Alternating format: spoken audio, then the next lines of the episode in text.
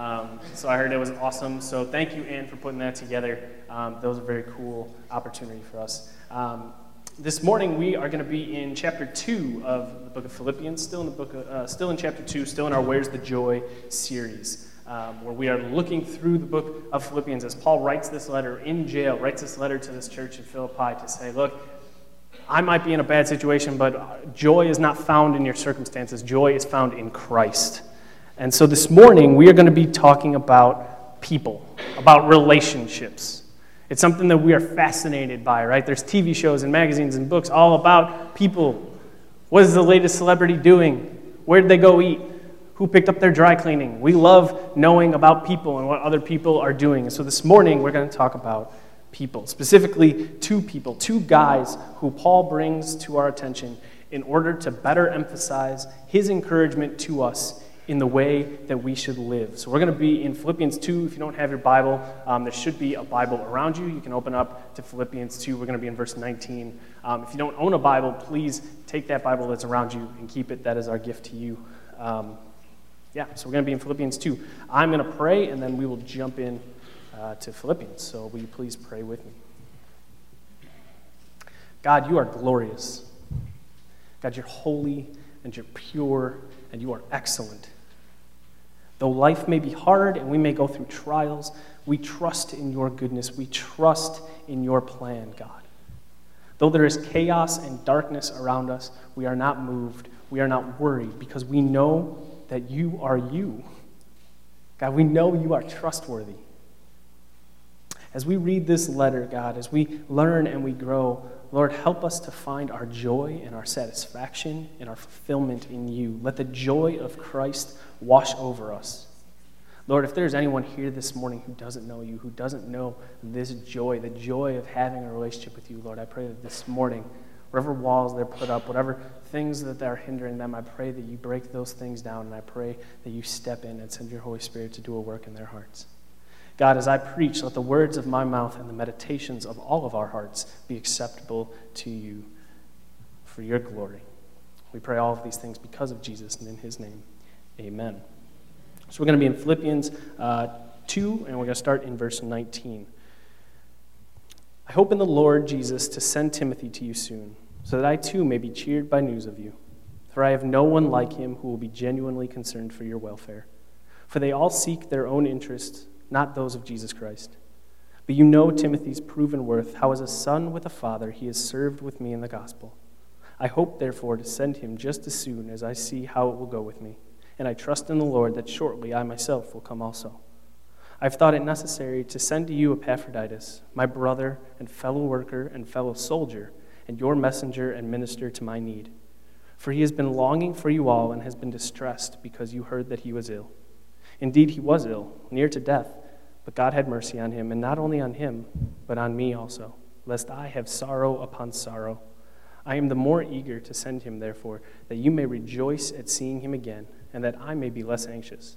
So receive him in the Lord with all joy and honor such men, for he nearly died for the work of Christ, risking his life to complete what was lacking in your service to me. So, as we wrap up chapter 2, as we go through this series, um, this letter is that. It's a letter, right? When this was written, there, were not, there weren't chapters, there weren't verses, there weren't paragraph breaks, there weren't headings. Those things didn't exist. This was one letter written and read in one big chunk. Okay? And so we have been spending the last couple of weeks um, taking it bit by bit, you know, a couple of verses at a time. And every once in a while, I think it's good to stop and kind of see the context of what's going on with the whole letter. So, um, real quick, I just want to give a quick summary of chapter 2 uh, that gets us to this point, because there's a lot in chapter 2. We've been in this chapter for a while now. Um, really everything in this chapter, from verses 5 through the end of the chapter, what we read this morning, is written to solidify and encourage us to live as Paul describes in verses 3 and 4. Verses 3 and 4 are key. And if you don't remember them, if you don't have your Bible in front of you, it's verses 3 and 4 is do nothing from rivalry or conceit, but in humility count others more significant than yourselves. Look not only to his own interests, but also to the interest of others. So everything after those verses is really trying to help give an example, give an understanding for the people. This is how I want you to live. This is how Christian community should look, like these two verses. And so in verses 5 through 11, he gives, Paul gives Jesus as an example of how to do that. And he talks about how Jesus submitted himself to the will of God, how he humbled himself to put our needs and our lives ahead of his own.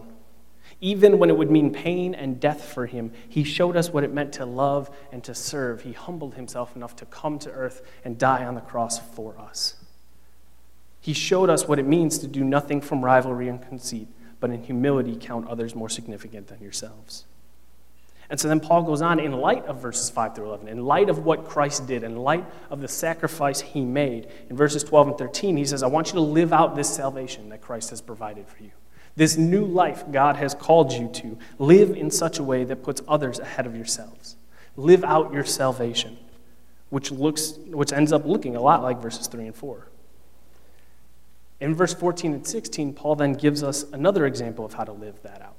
Practically, he says, as you are living, as you are serving, as you are trying to put others ahead of yourselves and doing this life with other people, do it without grumbling or complaining.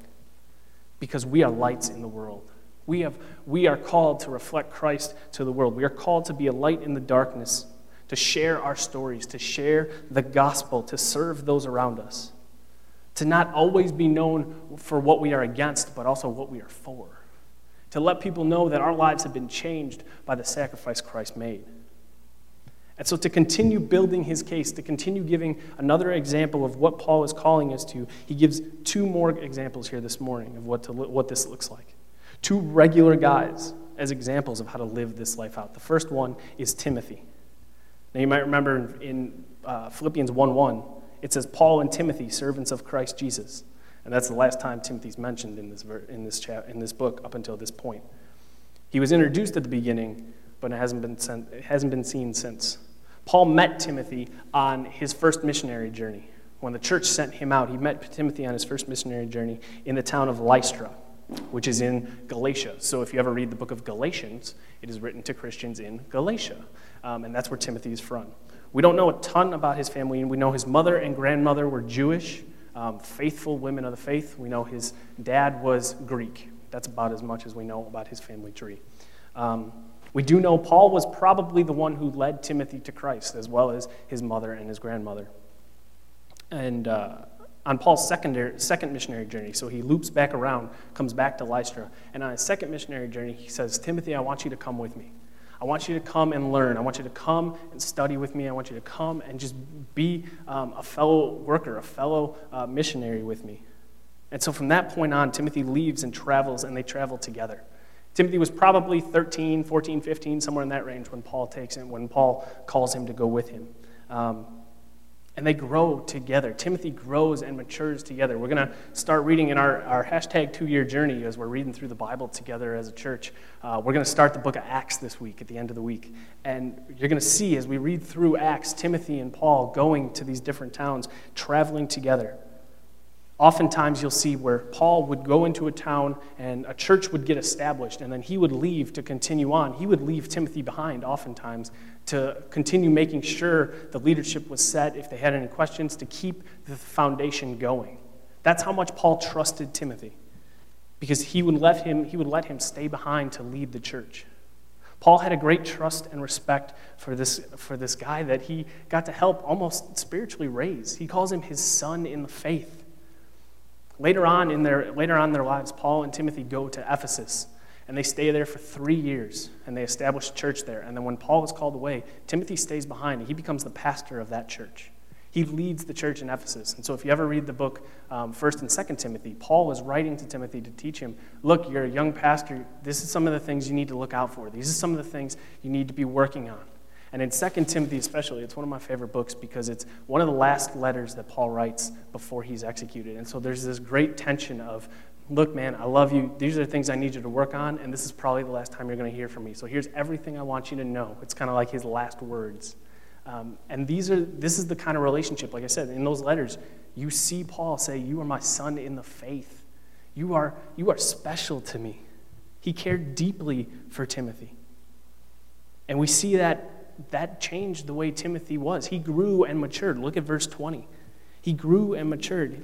Paul says, Look, I'm going to send you Timothy, for I have no one like him who will be genuinely concerned for your welfare. Of all the people Paul could send, of all the people Paul knew in Rome that he could send to the Philippians, he says, I'm going to send you Timothy because there's nobody else like him. Nobody else who is going to care for you the way I care for you.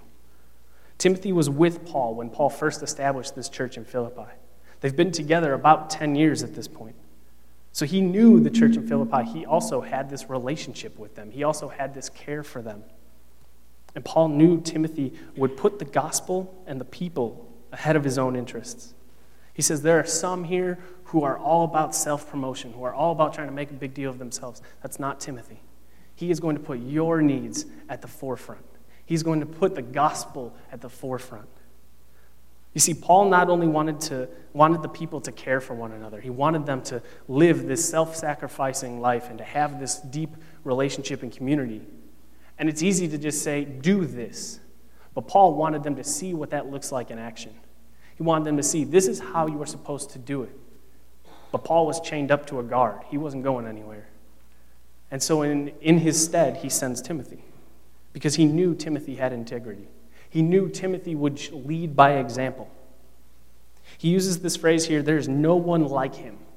Literally means there is no one of equal soul to mine. There is no one who feels the way I feel, who, who thinks the way I think, no one who cares as deeply about you as I do, other than Timothy. There's a special relationship there between the two of them. He goes on in verse 22 and he says, You know Timothy's proven worth. How as a son with a father he has served me, served with me in the gospel. Like I said, Timothy has been serving alongside Paul for close to 10 years at this point. Paul has been training him up, giving him various tasks and responsibilities. He has taken the time to teach Timothy and to help him grow and mature as a Christian. And throughout all of this time, as Paul has been training him, as Paul has been, they've been working alongside one another, Timothy has been proving his worth. He's been showing himself to be a man of integrity. This phrase here, prove his worth, is the idea of where you would take gold and you would put it into the fire. And the fire would be so hot, it would burn off the imperfections. It would burn off anything that wasn't pure gold. So when you got it back, it was proven, it was worthy, it was true. And that's what Paul's saying about Timothy is he's been in the fires. He's been with me in all of these different situations and he's come out and he is pure. He is, he is full. He is fully devoted to what we are doing. He had served with Paul. He had been with Paul as Paul was being chased from town to town, as Paul was getting beaten up and thrown in jail. Timothy was there with him. Timothy was the one to support and serve his mentor. As one commentator said it, Timothy, in Timothy, we see a man with a servant's heart, a servant's mind, and a servant's training. Paul had taken the time, had been very intentional with Timothy. He said, I see something in you and I want to see you grow. Paul gives us this description of Timothy as one who is a humble servant with a heart for the gospel. And really, it's the thing that really changed Timothy's life, the thing that really shaped and molded him was Paul. Timothy had no formal education. He didn't go to seminary, he didn't go and get his master's. He just spent time serving. He spent time working alongside Paul and learning from him. This should be an example for us. This should be an encouragement for us to find those people in our lives who are going to help us grow. Find your own version of Paul. Find somebody that you see and you say, you know what, I want to learn from that person. I want to learn, I want to be a Christian like that person is a Christian. That person has a, has a strong prayer life. I want to learn how to develop that. That person is faithful to being in the Word and being part of the church and serving. That person is humble. I want to learn how to do that. Find those people. Find someone you can learn from, someone you can learn with and serve alongside to help you mature as a Christian. Every one of us needs that. I've been so blessed. I've told you guys multiple times. I've been blessed in my life to have a whole bunch of different guys who have poured into my life. There's one uh, in particular where uh, I was at a softball game, church softball game, and this guy Mike hits the ball, and he hit it. It was in a park, so there weren't walls, but this thing should have been a home run in anywhere. He just hit um, hit the ball a mile. Should have been an easy home run. And he's rounding first and he's heading to second, and you see him kind of stumble as he's running and he's grabbing his leg. And he takes, he rounds second and he's hobbling, basically crawls his way to third. And they call him safe, and then he kind of rolls off to the side and he's in excruciating pain. He basically blew something out in his quad. We help him up and we help him to go sit off to the side, and we got his leg up and he's got an ice pack on his leg, and you can see his face is beet red, and he's holding back, saying some words that you probably don't want to say at a church softball game. And he's in just excruciating pain. And Mike has three sons, and they were all pretty young at the time. And they come up to him, they had no idea what was happening, they had been off playing, and they just see their dad. So they come up and it's, hey, dad, dad, you want to go play catch? Dad, let's, dad, did you see this cool thing? Look, watch me climb the tree. And just being guys, like being kids, wanted to play with their dad. Their dad is in excruciating pain. And I watched Mike and the way he loved his sons and the patience and care he had for those boys in that moment. It would have been so easy for him to just snap on them because, you know, he couldn't stand on his leg. And the patience he had for them in that moment, I saw that. I was 17 or 18 at the time. And I saw that and I said, that's a guy I want to be around. That's a guy I want to learn from. I want to learn how to be a dad like him. I want to learn how to have patience like him. And so I said to him, Mike, I just, I just want to be around you. I just want to learn from you. And he let me just study the Bible with him. He let me just ask questions and be in his life and learn from him. And I could tell story after story about guys who have just allowed me to just step in and just say, hey, I, I just want to learn. Can you just help me? And guys who have seen something in me and said, you know what, Tim, I want to help you grow. I wouldn't be here today if it wasn't for a long list of men and women who have poured into me. Relationships like that are important. We need to find those people who will pour into us, who we can learn from. Now, at the same time, there's some of you here this morning who need to find somebody to be doing the pouring into. There's some of you here this morning who need to find somebody, you need to look around and say, you know what? I see potential in that person. I want to see them grow. I want to spend time with them. Want to find someone to train them up, someone to help grow and raise up the next generation of leaders of the church because that's the only way this is going to work. We need to be discipling. We need to be pouring into the next generation, getting more people ready to send out. I want us to be a church that sends people out and to do what God is calling them to do. But that means we have to be intentional with our relationships. And it's not always you have to go find, if you're someone older, you need to go find someone younger. Or if you're younger, you got to go find someone older. You could be the same age. It could be, look, you're more mature than me in certain places. I'm more mature than you in certain places. Let's learn from each other. Let's grow together. But we have to be intentional with these relationships.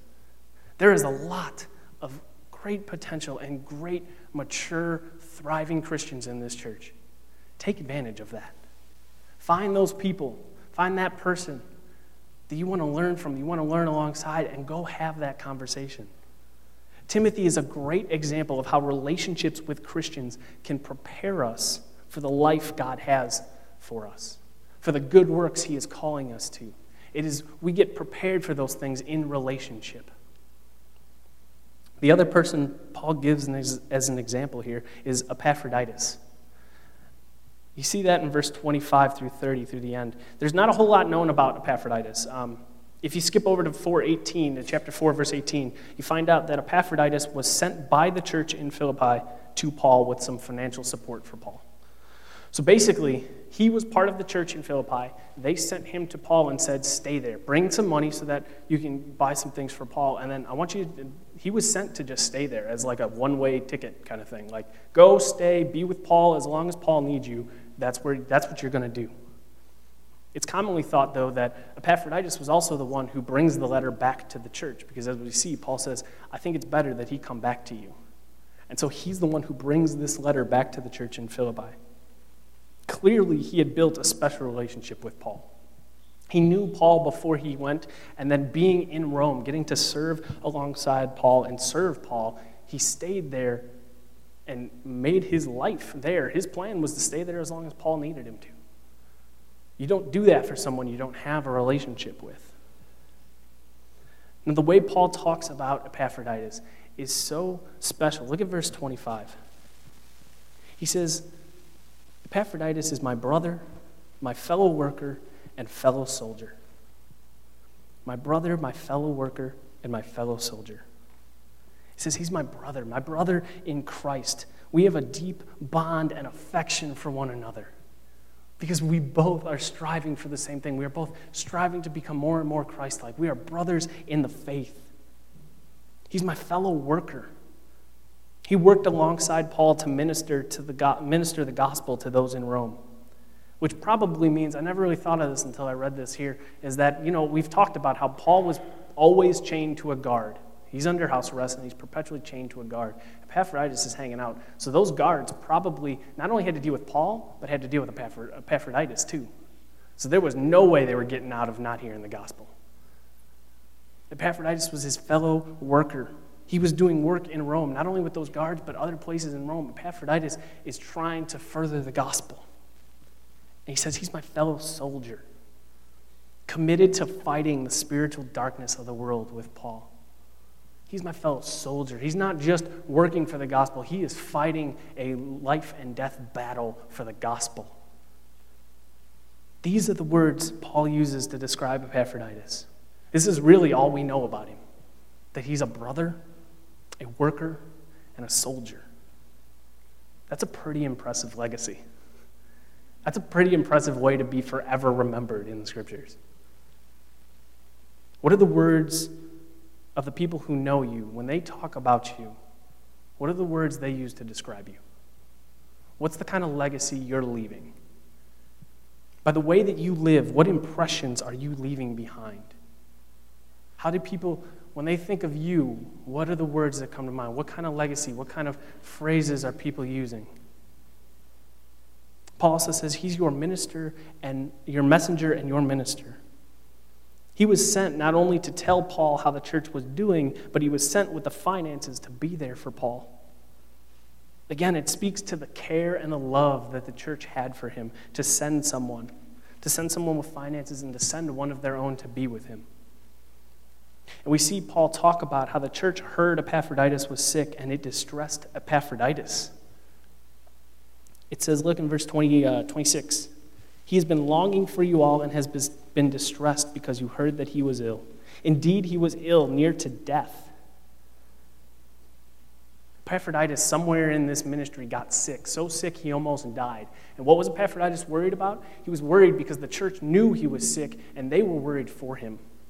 He was worried about their worry and not his own well being. That's the kind of man he was. He was humble. He was putting others ahead of himself. He was distressed because they were distressed. Paul says, This is a great man, a great servant of God. So I'm going to send him back to you so he can bring this letter so that he can be with you and you guys don't have to worry about him. But when you get him back, look at verse 29. When he comes back, receive him in the Lord with all joy and honor such men. Receive him with all joy. Be excited. Be happy. I'm okay. Be excited you get your brother back. He risked his life for the work of Christ, Paul says. He sacrificed his own well being to do what God had called him to do. He almost died to do what God was calling him to do. Who in your life needs to be honored? Who in your life has served you, has poured into you, has been there to support you? and needs some recognition, needs to know that what they did in your life mattered. I want you to think of that person, or if you got two or three of them, and I want you today, not this week, not later on, today, I want you to reach out to that person. Shoot them a text, shoot them an email, give them a call. I know phones still actually, we use them to talk actually still. Give them a call, reach out to them, and just say, hey, you know what? You matter, and you did a great work for me. Thank you. We need to spend time to think about the people who have helped bring us to where we are and encourage them and thank them. Let them know how they've affected us. Epaphroditus was a man who served Paul while he was in jail. He did prison ministry. That's, that's what he did. That's a hard work. That's a hard and dangerous work. It wasn't easy, it wasn't safe, and yet he did what God called him to do. He sacrificed even his own health to be there for his friend. He was dedicated to working alongside Paul for the gospel. He used the gospel for his motivation for the way he lived his life and his calling.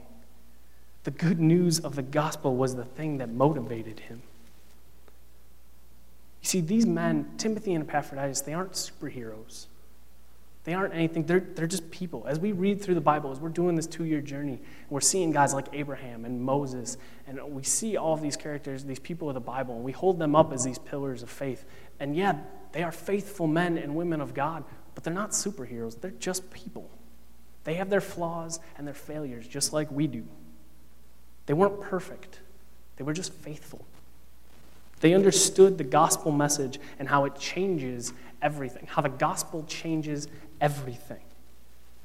How the good news of the fact that because we are sinners and rebels, we are set up to spend eternity in hell.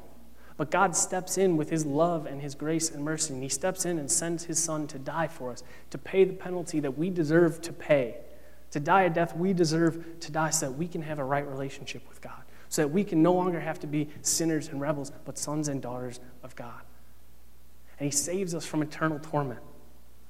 And that good news doesn't just extend to, yeah, it's great, we're saved, we don't have to deal with hell anymore, we can spend eternity with heaven, but it changes things in the here and now. The gospel message says, look, you have been saved from, the, saved from your own sin. You've been saved from the wrath of God, but it changes us now. It changes the way we see people now, the way that we interact with the world around us. If you're a Christian, because you have experienced grace, you have gotten what you didn't deserve. You can show grace to others because you know what it means to experience grace. You know what it means to experience getting something that you couldn't earn, you couldn't do on your own because you've been saved from the wrath of God. That's grace. And so you, better than anyone, can show grace to others. You have been forgiven, your sins have been forgiven, they're no longer held against you. You are no longer identified by the sins you have committed or the sins that have been committed against you. You are a new creation in Christ. And so, because you've been forgiven, you can show forgiveness. You can have compassion. Because you know the truth that there is a God who made you and who knows you and who loves you. You can share that truth with others. He loves you enough to send his son to die for you. That should change your relationships with the world around you. That should change the way we act, the way we think.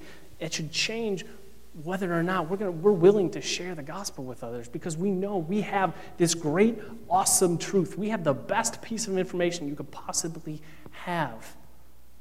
So don't just hold on to it and keep it to yourself, but share it with others. When you find something that you really like, when you find a new restaurant, when you find a new place to get your hair cut, when you find a new thing that you really like, you tell other people about it. You share that with other people. Think about on Facebook and Twitter. Think about, oh, you see a funny picture or a funny video or a good article, and you share it with people. You share it and say, this is interesting to me. I want you to know about it. Think about how much, how far the gospel would reach if we were that if, if we share the gospel as easily as we share cat videos, think about how far the gospel would reach if we actually were intentional with sharing and telling people, this changed my life, and I want it to change yours. These guys weren't perfect. They have their flaws and their failures. But these were people who knew the truth of the gospel and let it affect their lives. They were intentional with their relationships. Paul left an impression on Timothy. He helped Timothy mature and grow, he helped train him up and get him ready. Who in your life can you do the same for? Who in your life can you be helping raise up and train and get ready? Who in your life can you help grow and mature in their faith? Or maybe you need someone like that in your life. Everyone needs someone like that in their life.